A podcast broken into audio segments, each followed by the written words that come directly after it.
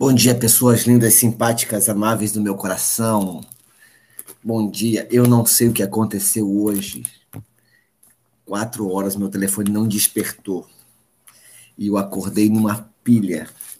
E aí fui lá para fora e vi a lua, tirei uma foto da lua. A lua tá linda aqui. A lua tá linda aqui. Tirei uma foto da lua e falei com o papai. Falei com o papai o seguinte: eu quero que ele seja o primeiro em tudo que eu fizer no meu dia. O primeiro despertar, o primeiro acordar, meu primeiro amor, meu primeiro minha primeira atenção seja dele, minha primeira conversa seja com ele, meu primeiro ato seja com ele. E foi muito especial. E antes de passar, é, hoje nós vamos fazer um pouco diferente. Nós estamos a dois dias do fim em tese hoje e amanhã, mas hoje eu queria. Eu pilhei aqui com o capítulo 30. Pilhei total com o capítulo 30. Pilhei total, total, total, total. E por ter pilhado total, talvez eu faça o capítulo 30 em dois dias, hoje e amanhã, porque tem muita coisa aqui, muita coisa forte, muita coisa tensa. Então hoje nós vamos até o versículo 16 de, de, cap, de Provérbios 30, até o capítulo 16, é, até o versículo 16 a gente vai hoje, e amanhã a gente faz do 16 em diante, porque ele é muito, muito intenso, muito intenso. Na verdade, o capítulo 30 de Provérbios, ele não foi escrito por Salomão, ele foi escrito por um cara chamado Agur, filho de Jaque. E, e ele é muito intenso, ele é muito. Cara, ele. Nossa, ele traz uns negócios muito loucos aqui. Só para você ter uma ideia, eu fui ler hoje de manhã quando eu cheguei. Olha aqui o estado. Vou só te mostrar aqui. Olha o estado da minha Bíblia.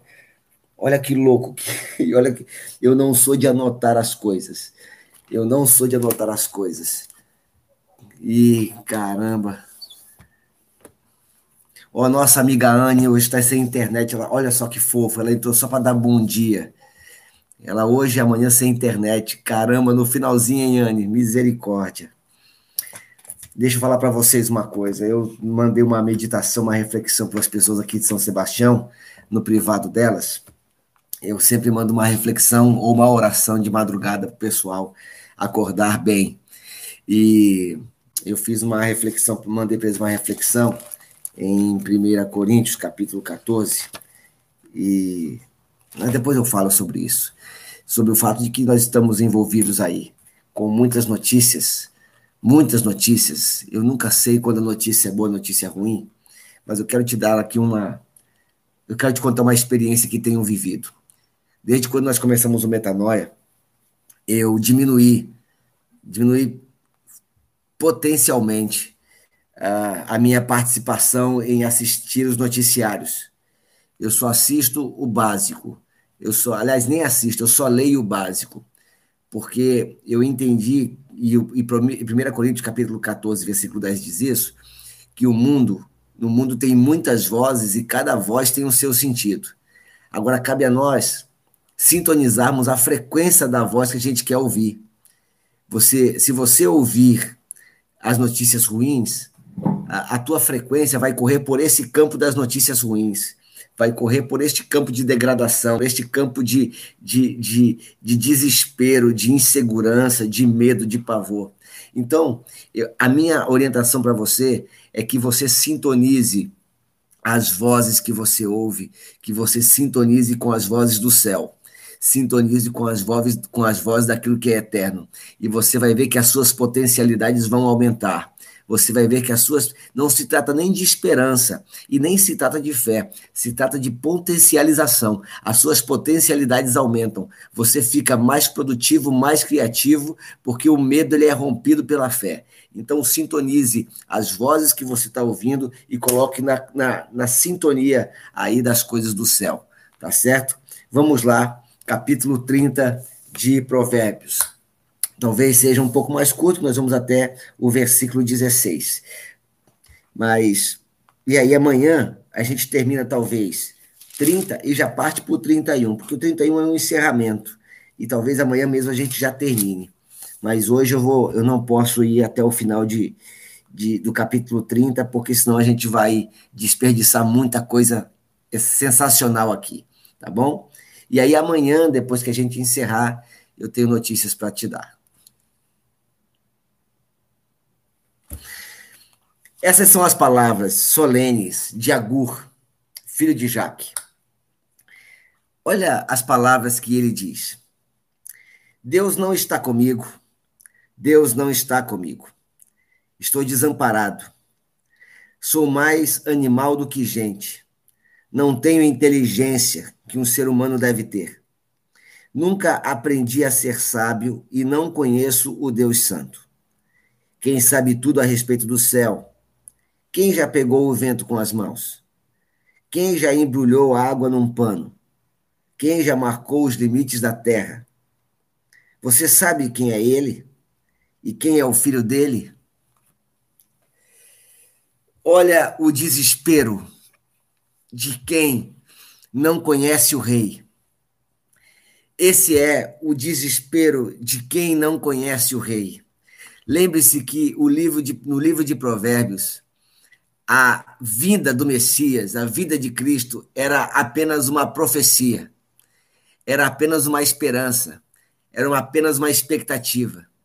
E era assim que as pessoas viviam, apenas na expectativa. E, em alguns momentos era difícil crer, em alguns momentos era difícil esperar. E aí, quando você não sabe o que crer, quando a sua sintonia está longe dos padrões da excelência, quando a sintonia das vozes que você ouve está longe disso tudo, a, a sensação que as pessoas têm é de que Deus não está com elas e que elas estão desamparadas elas se tornam vítimas da sociedade, vítimas da vida. A vida que foi dada para ser um presente se torna agora sua maior algoz, se torna agora sua maior inimiga. Há pessoas que estão torcendo para que a vida sucumba logo, porque elas sequer têm coragem de poder olhar para o seu futuro, já que não conseguem vislumbrar o futuro, porque não conhecem a Deus, não conhecem a si mesmas, não conhecem a sua identidade real, não conseguem identificar em si o selo de realeza que Deus estabeleceu para a criação chamada ser humano. Veja, quando eu falo que você foi chamado para ser líder, quando você foi chamado para governar, é, a regra, a regra é que Deus chamou o ser humano para dominar sobre tudo, para governar sobre tudo. E aí, a pergunta que Agur faz no final do versículo 4 é: Você sabe quem é ele? Alguém que perdeu a identidade de saber quem é o Criador, quem é Deus. Você sabe quem é Deus? Conhecer a Deus te empodera, conhecer a Deus te dá graça, conhecer a Deus te, te sabe todo aquilo que Ele é capaz de fazer e ser. Por isso, a primeira a primeira, o primeiro passo para eu sair da, do lugar de desespero, para eu sair do charco de lodo, não é conhecer a solução, é conhecer o solucionador, não é conhecer o, aquele que. Qual é o método que Deus vai usar? A gente tem muitas fórmulas, existem livros, sete passos para isso, 15 passos para aquilo outro, 200 passos para aquilo outro, cinco segredos para não sei o quê, mas tudo começa em conhecer quem Ele é, conhecer quem é Deus, conhecer quem estabeleceu tudo isso, conhecer como ele pensa, como ele raciocina, raciocina, qual é o padrão de raciocínio, de, de raciocínio de alguém que vê tudo, de alguém que vê todos, de alguém que vê tudo ao mesmo tempo. E veja, Deus ele não vê apenas o mundo todo, ele vê toda a história quando a Bíblia fala que ele é o alfa e o ômega, o alfa e o ômega são a primeira letra do alfabeto grego e o ômega é a última letra do alfabeto grego. Alfa e o ômega. Ele é o princípio e o fim. Então imagina que desde a criação do mundo, aqui na minha mão esquerda, e aí deve, aí deve estar aparecendo para você na direita, mas Desde o início da fundação do mundo até o último dia da existência na Terra, Deus já vê tudo. Deus já está olhando tudo. Deus já contempla tudo. E ele contempla no todo e ele contempla em parte. Ele vê a humanidade ao longo da história e ele vê a identidade do Rogério. Ele vê o DNA do Rogério. E você fala: como é possível? Primeiro, que ele é Deus. Segundo, ele diz que ele conhece todas as estrelas e as, e as chama pelo seu próprio nome. Todas as estrelas. E eu não acredito que isso seja apenas uma poesia. Eu não acredito que seja uma alegoria, porque a sincronia da criação, a sincronia de todas as coisas, não tem outro mecanismo em nós cremos de que ele é Deus. Então eu quero gastar um tempo com você agora de manhã para falar das grandezas daquele que te chamou, para que você entenda a quem você está depositando a sua confiança, a quem você está depositando a sua vida, a quem está te trazendo há 30 dias meditando na sua palavra, a quem está garantindo que tudo isso que nós estamos falando de governo, de liderança, de transformação, de renovação, a quem é que está garantindo isso? Quem está garantindo isso? É o Deus Criador dos céus e da terra e tudo que ele há. E aí o, o Agur vem dizer: Você sabe quem é ele? E a sua resposta, se você não tem essa resposta, deve ser o seu anseio dizer, chegar no nível de você falar assim: Eu sei quem é ele. Eu sei quem é ele. Deus Deixa eu te falar uma coisa, preste muita atenção no que eu vou te falar. Deus não pode ser criado por ninguém. Presta muita atenção nessa chave que eu vou te dar. Presta atenção nessa chave. Deus não pode ser criado por ninguém. Qualquer pessoa, presta atenção nisso, importantíssimo. Qualquer pessoa que criar Deus para si, ele se torna um propagador ou um promulgador de idolatria. Todo mundo que cria um Deus, ele profana o Deus que é incriável, imensurável. Então, você não cria Deus. Esse é um ponto. Você é criatura. Eu e você somos criaturas. Nós não criamos Deus. Ponto. Mas nós podemos dar a ele uma identidade pessoal de acordo com o nível de relacionamento que nós temos com ele. Explico. Na cultura judaica, olha eu fazendo aqui a minha striptease. Na cultura judaica, o nome de Deus, ele é escrito por quatro letras. Yud, Rei, Vav, Rei. É chamado de tetragrama. Vou até escrever aqui para tu aqui. Ele é chamado de tetragrama. E errei. Isso estava grudado.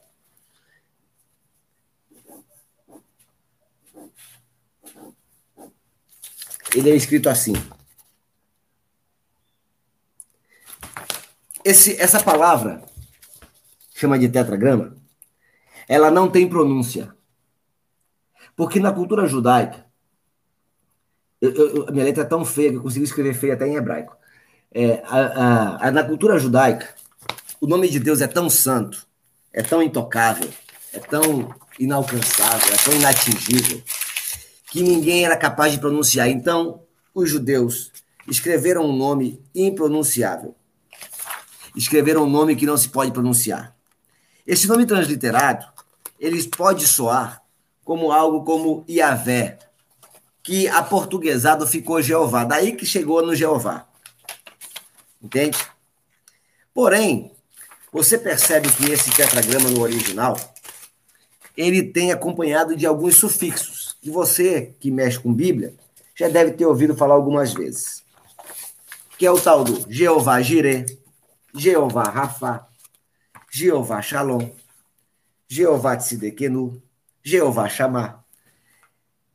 Esse, essa, é, é, esse tetragrama com um sufixo.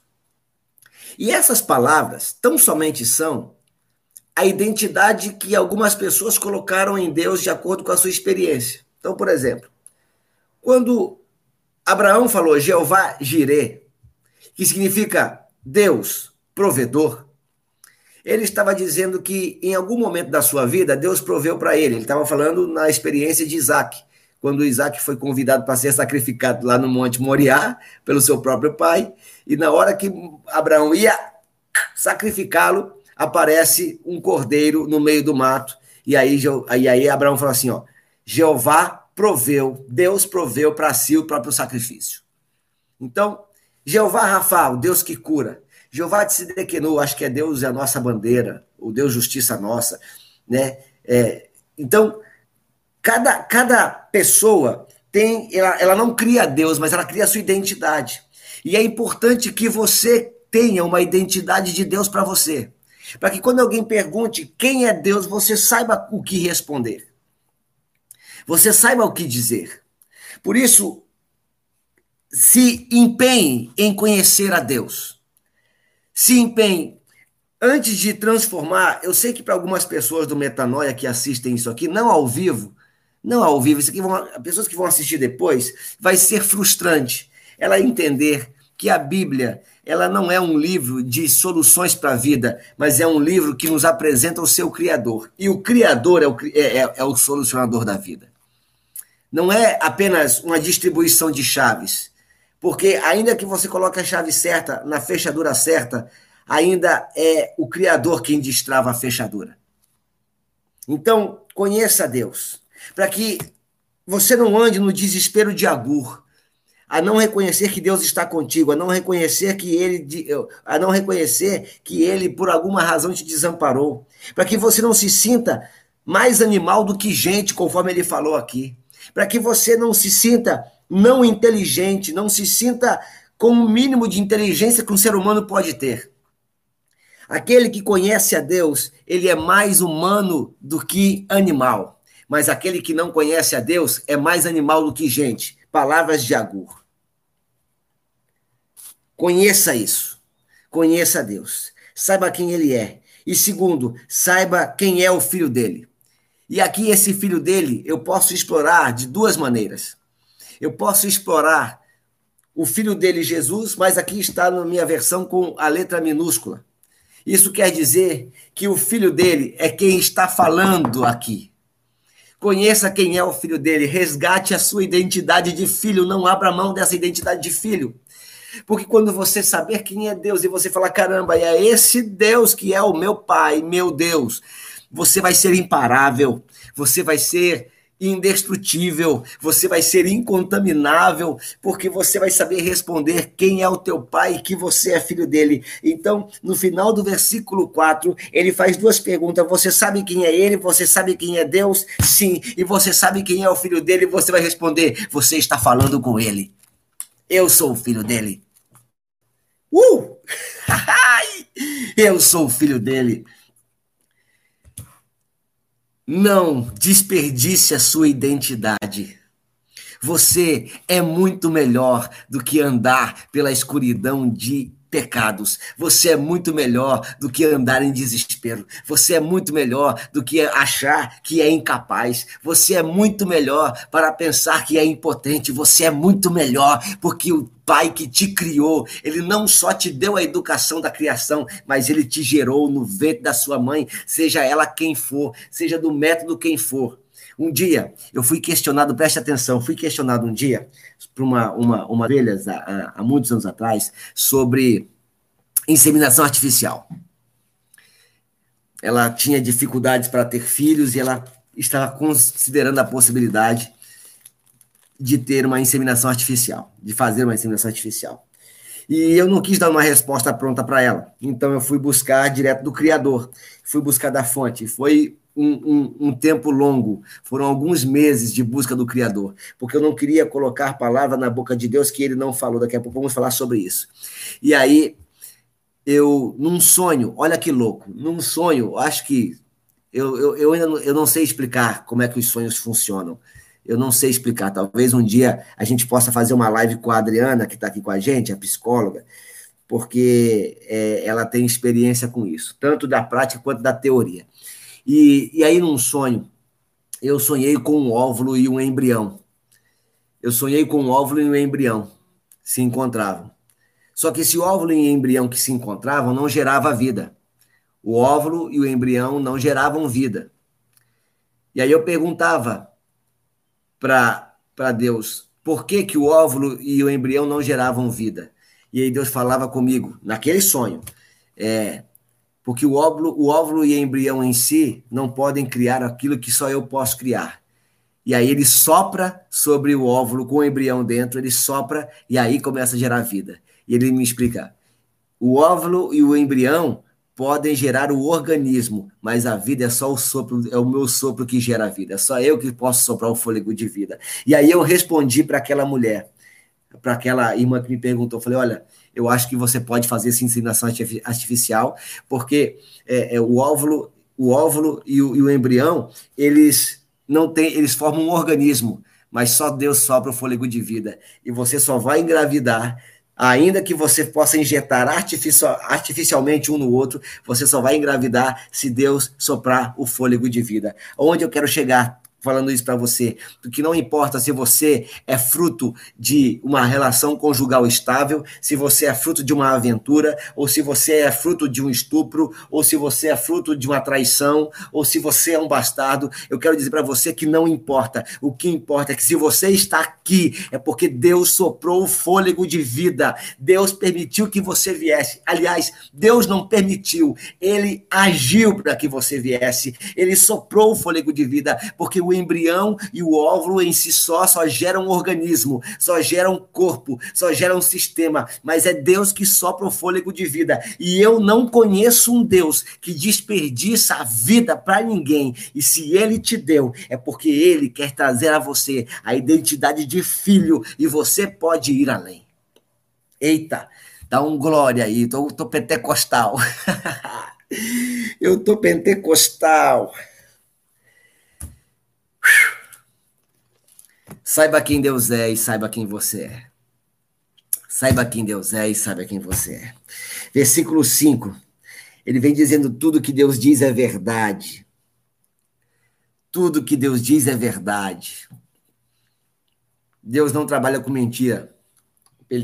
Deus não trabalha com mentira. Deus não trabalha com suposições. Tudo que Deus diz é verdade. Ele é como um escudo para todos os que procuram a sua proteção. Presta atenção no que eu vou te falar. Eu com certeza vou te decepcionar. Vou. Estamos num grupo heterogêneo. Eu vou te decepcionar. Alguns, eu, eu, eu, sirvo, eu sirvo nesse grupo a 230 senhores.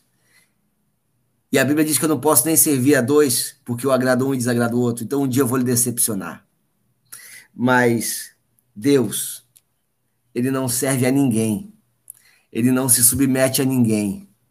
E se ele não se submete a ninguém, ele tem identidade própria e consciência própria.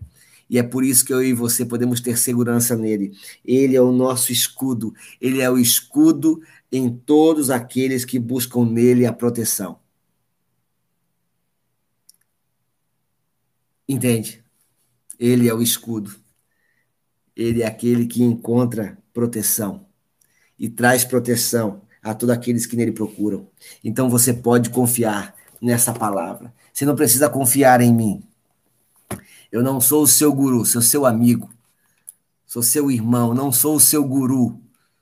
Não sou. Você não depende de mim. Se nós encerrarmos o metanoia hoje, a sua vida vai continuar sendo mudada, porque se as mudanças que estão acontecendo na sua vida partiram da tua metanoia sob a palavra de Deus, você não precisa de homem nenhum para continuar crescendo.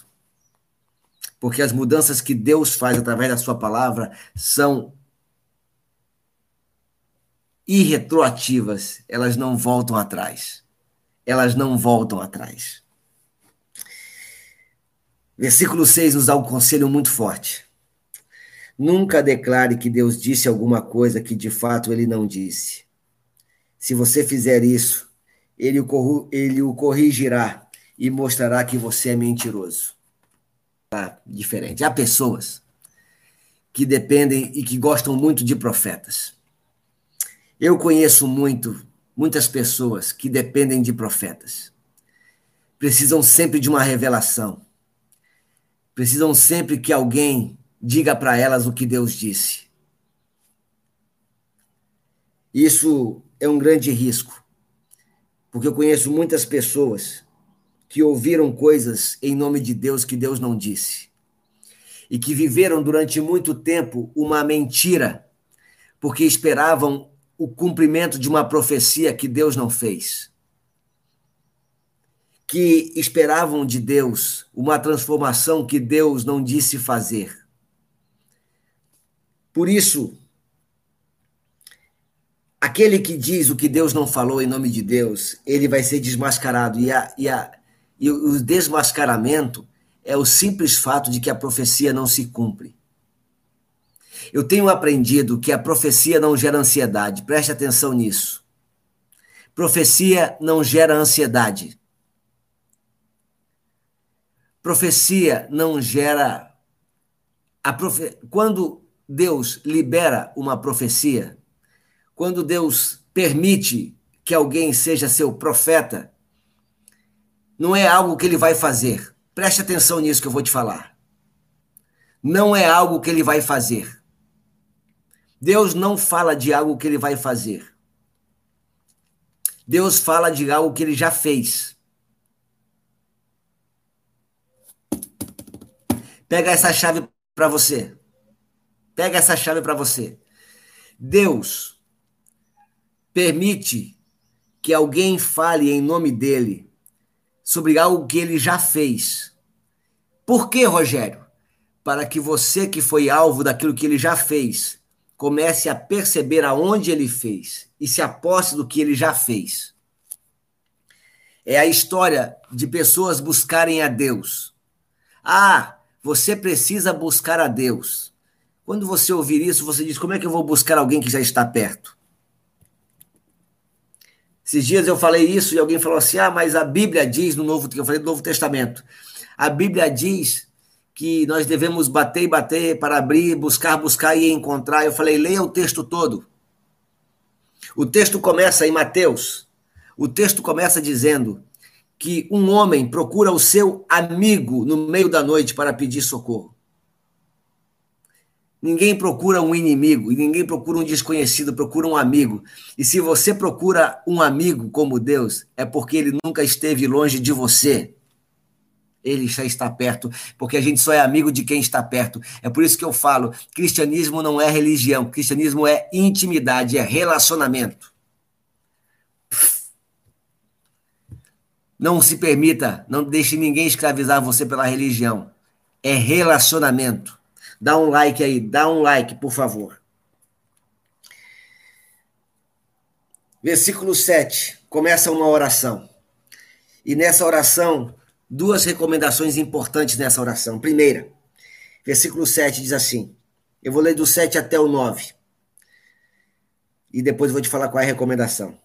Eu te peço a Deus que me deis duas coisas antes de morrer. Aliás, vou ler só o, o, o 7 e o 8. Duas coisas eu peço antes de morrer. A primeira, não me deixes mentir. E a segunda, não me deixes nem rico e nem pobre. Dá-me somente o alimento que preciso para viver.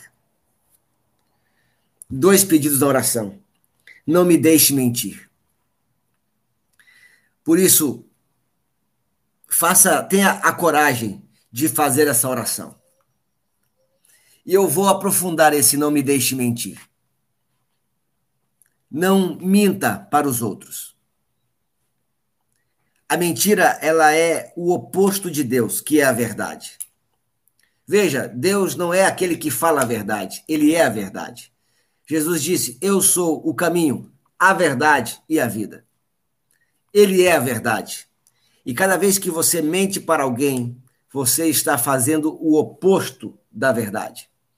Não minta, não minta para as pessoas. Honre as suas palavras. Veja, você está vivendo num outro nível. Você é um padrão acima. Você é um padrão maior. Apesar de você não dar like, eu estou afirmando para você, você é um padrão mais excelente. Honre com as suas palavras, ainda que as suas palavras venham te trazer algum dano. Então, antes de você prometer, antes de você fazer uma aliança, pergunte se você pode cumprir. E uma vez que você prometeu, cumpra, ainda que isso lhe traga algum dano. Não minta. Não minta aos outros. Segundo, não minta a Deus. Não minta a Deus. Vou chegar lá. A Juliana está adiantando meu negócio. Vou chegar lá, Ju. Segundo, não minta a Deus. Não fale para Deus de coisas que não são verdadeiras em você. Não fale sobre arrependimentos apenas para ganhar favores a Deus. Não pense, não peça a Deus para que eh, não fale com Deus sobre mudanças apenas para você se dar bem na vida.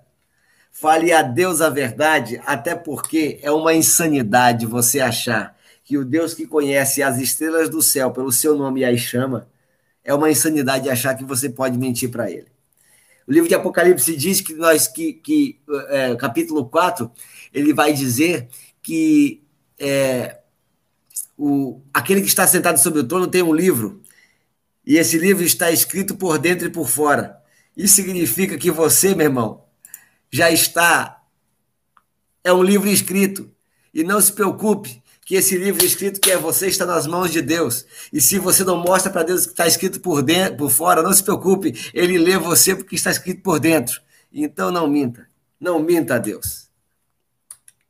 A Cintia está perguntando como mentir para Deus.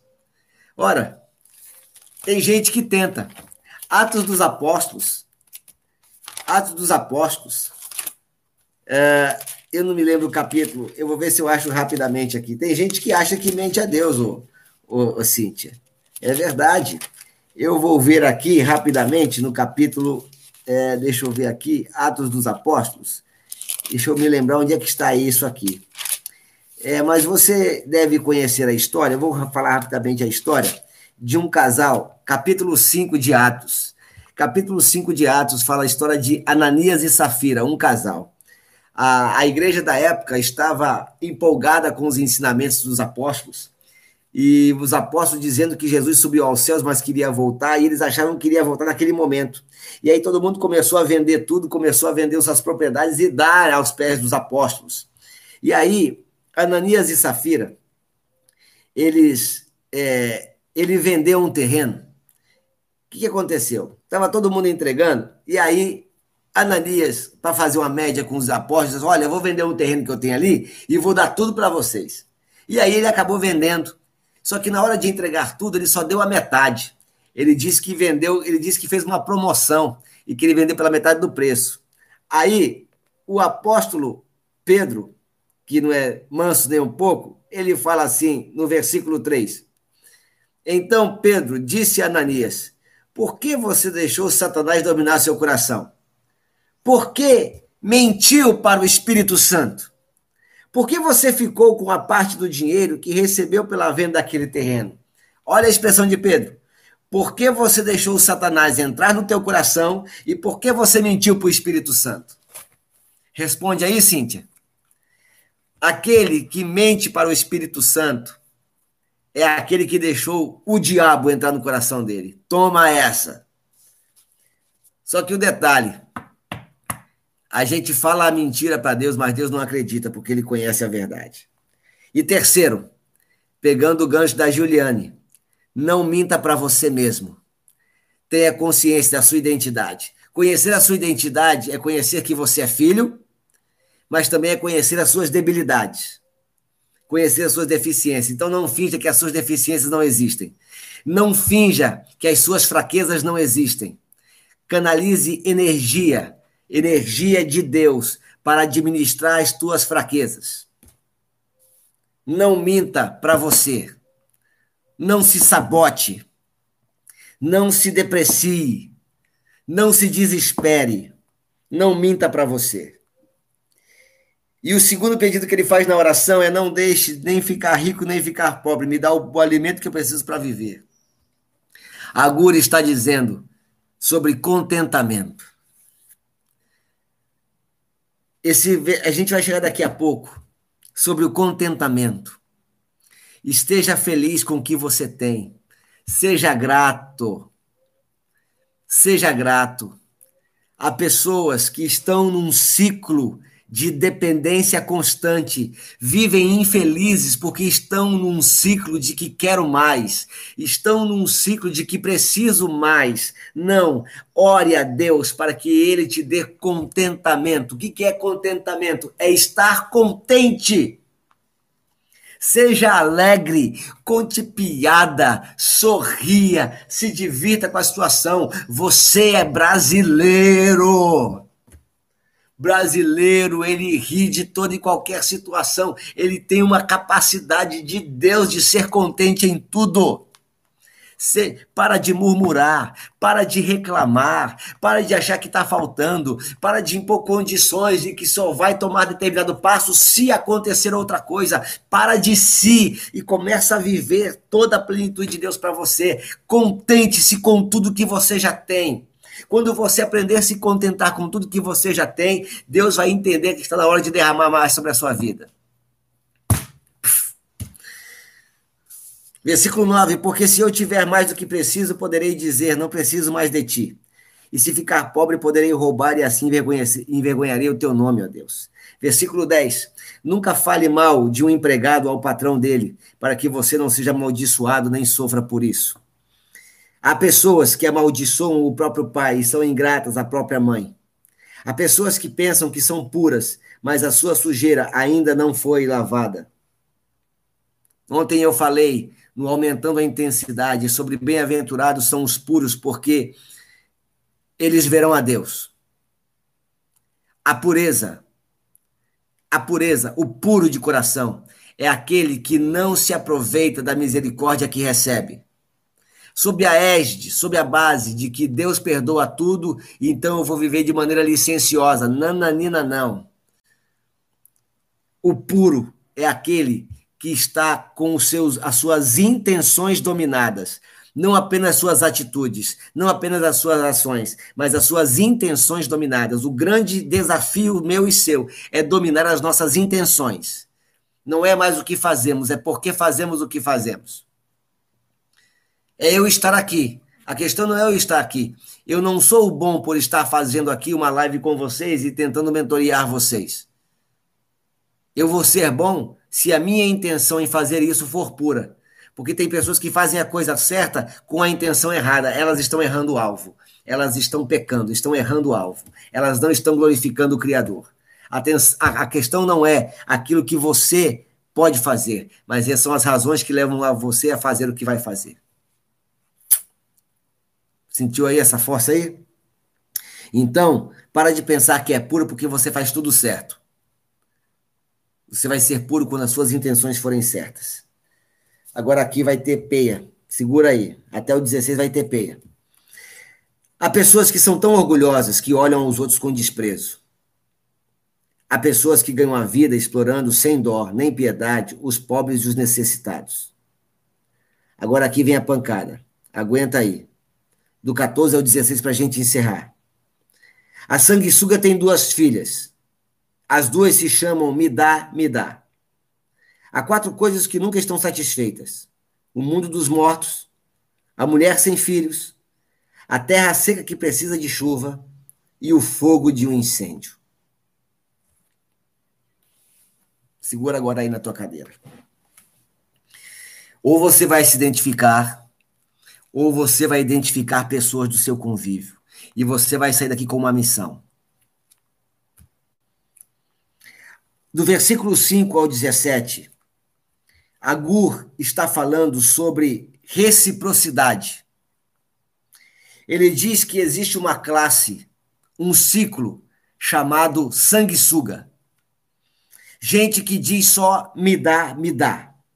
Eu quero, eu preciso, me ajuda me socorre, ora por mim, me dá apoio. Gente que só quer explorar, gente que quer sugar você, gente que não te dá nenhum conhecimento, gente que não te empurra para nada, gente que não agrega nenhum valor a você, gente que quer sempre o seu dinheiro emprestado, gente que quer todo o teu conhecimento, eles quer que você partilhe o seu o conhecimento dele com você. Eu, numa conversa, ele quer que você ensine, que você explique, mas ele não te ensina nada, ele não te explica nada, ele não te agrega valor nenhum.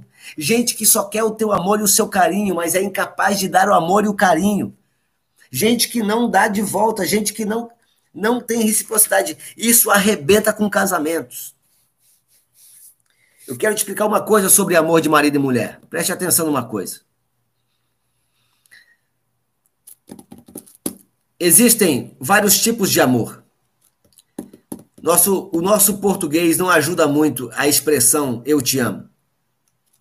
Porque eu falo para as minhas ovelhas aqui, ontem eu falei para algumas, eu te amo. Mas eu também falo para minha esposa, eu te amo. E eu falo para os meus filhos, eu te amo. E eu falo para Deus, eu te amo. Só que nem o amor da ovelha, nem o amor do amigo, nem o amor da esposa, nem o amor do filho, nem o amor do pai, nenhum deles são iguais. São amores diferentes. E apenas o amor a Deus, apenas o amor a Deus é o amor incondicional. Preste atenção. Apenas o amor a Deus, chamado ágape, e o amor de Deus a nós, ele, ele é incondicional, ou pelo menos deve ser incondicional. Mas o amor de marido e mulher, ele não é condicional. Ele não é incondicional. Ele tem condições. Ele precisa ser alimentado. Ele precisa ser nutrido. Ele precisa ser abastecido. O próprio, a, o próprio Novo Testamento vai dizer que o homem e a mulher não devem ficar muito tempo sem se deitarem juntos, sem coabitar, sem, entendeu? Eles não devem ficar muito tempo sem, salvo se for em comum consentimento em casos de consagração a Deus. Porque amores terminam por falta de alimento. E tem muitos casais que são verdadeiros sanguessugas, que exigem direitos mas não tem, não alimentam o amor um com o outro. E depois não encontram explicação como tudo acabou. Eu não sei como tudo acabou.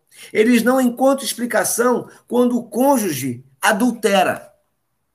Eles não encontram explicação como aquele sonho, aquele castelo encantado ruiu.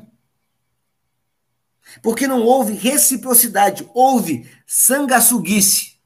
Sanguessuguice. Amor de pai para filho e de filho para pai deve ser alimentado. Como se alimenta, o filho alimenta o amor para o pai, honrando o seu pai. Fazendo o seu pai estar alegre com o seu comportamento. E no livro de Provérbios, durante muitos momentos, muitos momentos, fala sobre filho, o filho que tem juízo traz alegria ao coração do pai. Isso é alimentar o coração do pai, o amor. Como é que o pai alimenta o coração do filho? Conquistando a sua admiração, sendo exemplo ao seu filho, um alvo a ser atingido. É preciso alimentar o amor, senão ele vai acabar, os distanciamentos vão acabar. Gente, isso é libertador. Isso é libertador. Você precisa alimentar esse amor. Como é que alimenta amor, amor de amigo? Fazendo aquela ligação no WhatsApp, dizendo: Hoje eu pensei em você, tarefa de casa. Tarefa de casa. Hoje você vai mandar uma mensagem para um amigo seu, dizer, perguntando como é que ele está e se ele está bem e que você lembrou dele hoje. Alimente. Não seja sanguessuga. Não espere só que você receba. Não espere só que você receba.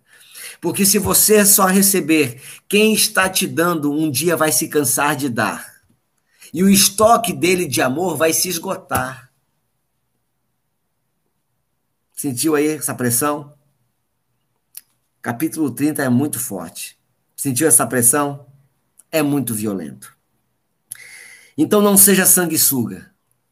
E por fim, a cereja do bolo interrompa o ciclo de sanguessuga das pessoas da sua vida.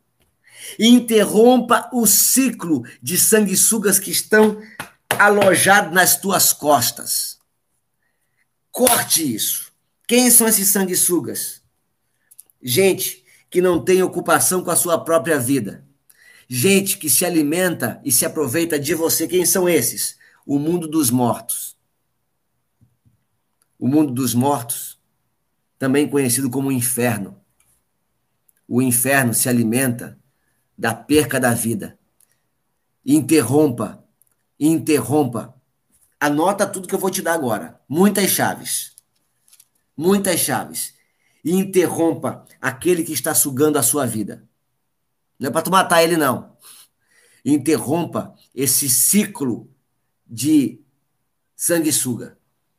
Pessoas que estão sugando a sua energia, sugando a sua vida. Pessoas que estão te deixando cansadas.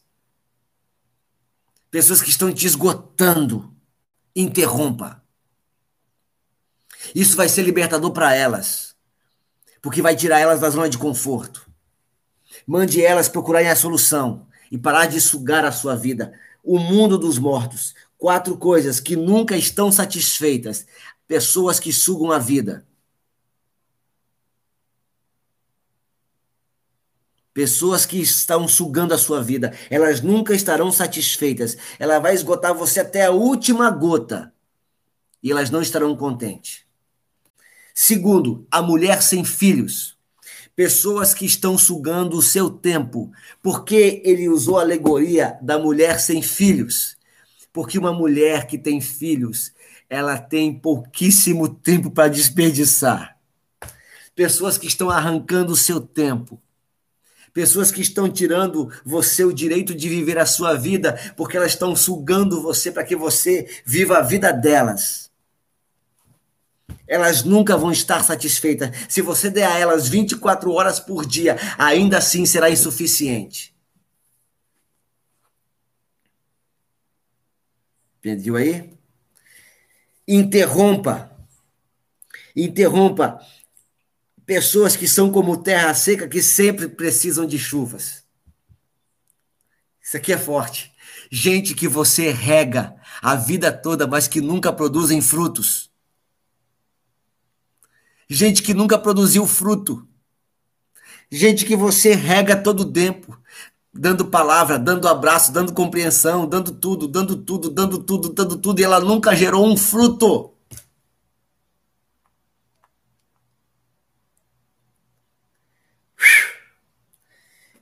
E por fim, uma coisa que nunca está satisfeita é o fogo de um incêndio.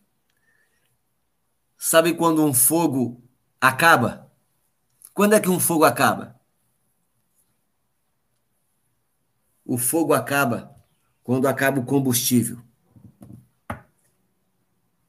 Então para de dar combustível para gente que está consumindo a tua vida. Para de dar combustível para gente que está queimando a sua vida. Sanguessuga tem dois nomes: me dá, me dá. E essas quatro coisas, quatro tipos de gente, elas não, nunca estão satisfeitas. Sentiu aí a pressão? Eu falei para vocês que esse capítulo é violentíssimo. E eu vou te falar que do 17 em diante é mais forte ainda é mais, é mais violenta. Você vai ficar curioso para ler, leia o final do capítulo. E eu acredito que muitos de vocês não vão entender nada, mas como tem, como tem chaves fortíssimas do versículo 17 em diante. Então eu até aconselho que talvez, talvez amanhã seja o nosso último dia do ciclo de provérbios. Talvez amanhã seja o nosso último dia. Então, eu até aconselho que você faça um grande movimento. Amanhã eu vou deixar a live aberta. Amanhã eu vou deixar a live aberta. Eu não vou deixar fechada. Eu vou fazer um link aberto. Então, convide o máximo de pessoas. O máximo de pessoas que você puder.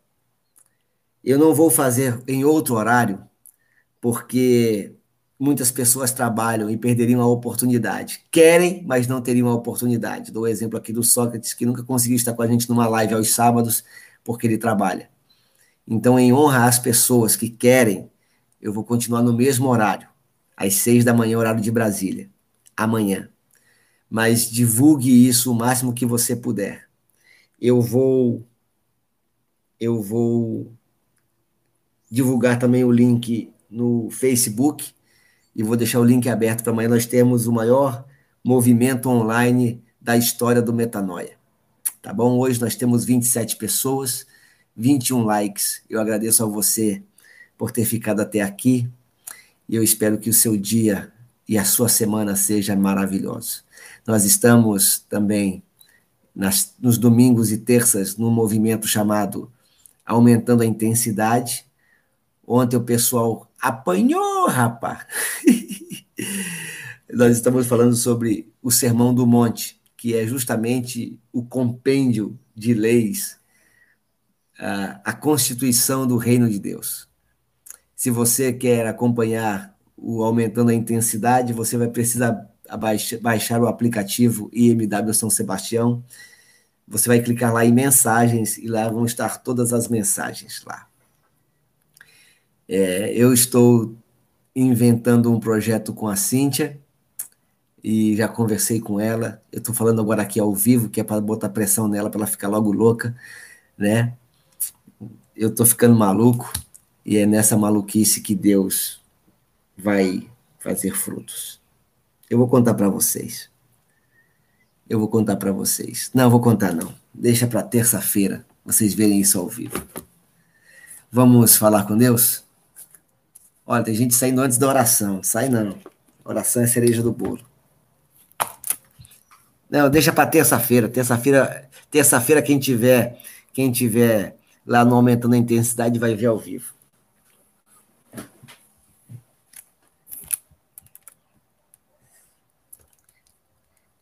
Calma, Sócrates. O final de um ciclo. Importante que o Sócrates falou aqui agora. Ele falou que está sentindo um frio na barriga só de saber que está no final. Mas entenda uma coisa, e é importante que você falou isso aí, Sócrates. O fim de um ciclo, ele necessariamente significa o começo de um ciclo, de um outro ciclo. Nós temos que aprender a fechar ciclos, porque tudo que é para sempre, ele cai numa rotina. Renato Russo cantava isso. Quando era para sempre, sem saber que o para sempre sempre acaba. Mudaram as estações e nada mudou. Então, quem sabe, o encerramento deste ciclo vai nos levar para um ciclo mais intenso e para um ciclo mais poderoso.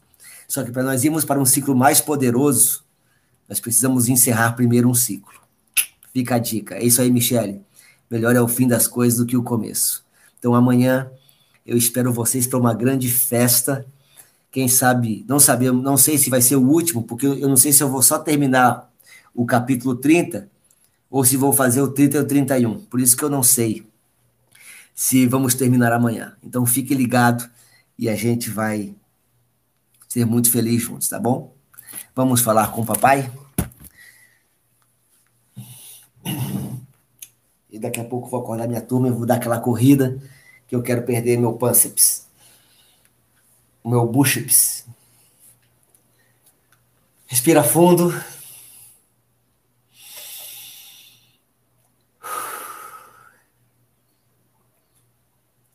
Sorria. Espírito Santo, tu és o primeiro. Primeiro e único. Tu és o primeiro que tem a nossa energia, o nosso despertar, a nossa atenção. A nossa conversa primeira é para ti. Nosso primeiro louvor é para ti. Quando olhamos todas as coisas, nos admiramos de tudo que o Senhor é. E eu tenho certeza que esse dia não será diferente. Esse dia o Senhor irá abrir portas. Esse dia o Senhor irá nos fazer perceber que as profecias que foram para nós lançadas são coisas que o Senhor já fez e nós vamos aprender a nos apossar de cada uma delas. Cada promessa, cada sonho, cada realização, elas irão acontecer porque o Senhor já nos deu. Queremos, a Deus, brincar nesse dia como aquele que busca, caça ao tesouro e encontrar os tesouros e as delícias que estão em caminhar junto contigo. Que o Senhor nos dê esse dia de companhia de discernimento e de alegria. E eu peço isso junto com os meus amigos em nome de Jesus. Eu abençoo o seu dia, abençoo a sua vida, abençoo o seu coração. Elimine, que Deus te dê sabedoria e graça para eliminar os sanguessugas da sua vida. Que Deus te dê consciência para que você não seja um sanguessuga na vida de ninguém. Que Deus te abençoe. Obrigado por tudo. Obrigado pelo carinho, obrigado pelo amor. Relembrando, quem quiser o livro Enxugue Suas Lágrimas e Seguir Frente ainda está disponível lá no Hotmart. Beijo do magro. Tô ficando magrinho. Fiquem com Deus e uma ótima segunda-feira para todos. Tchau.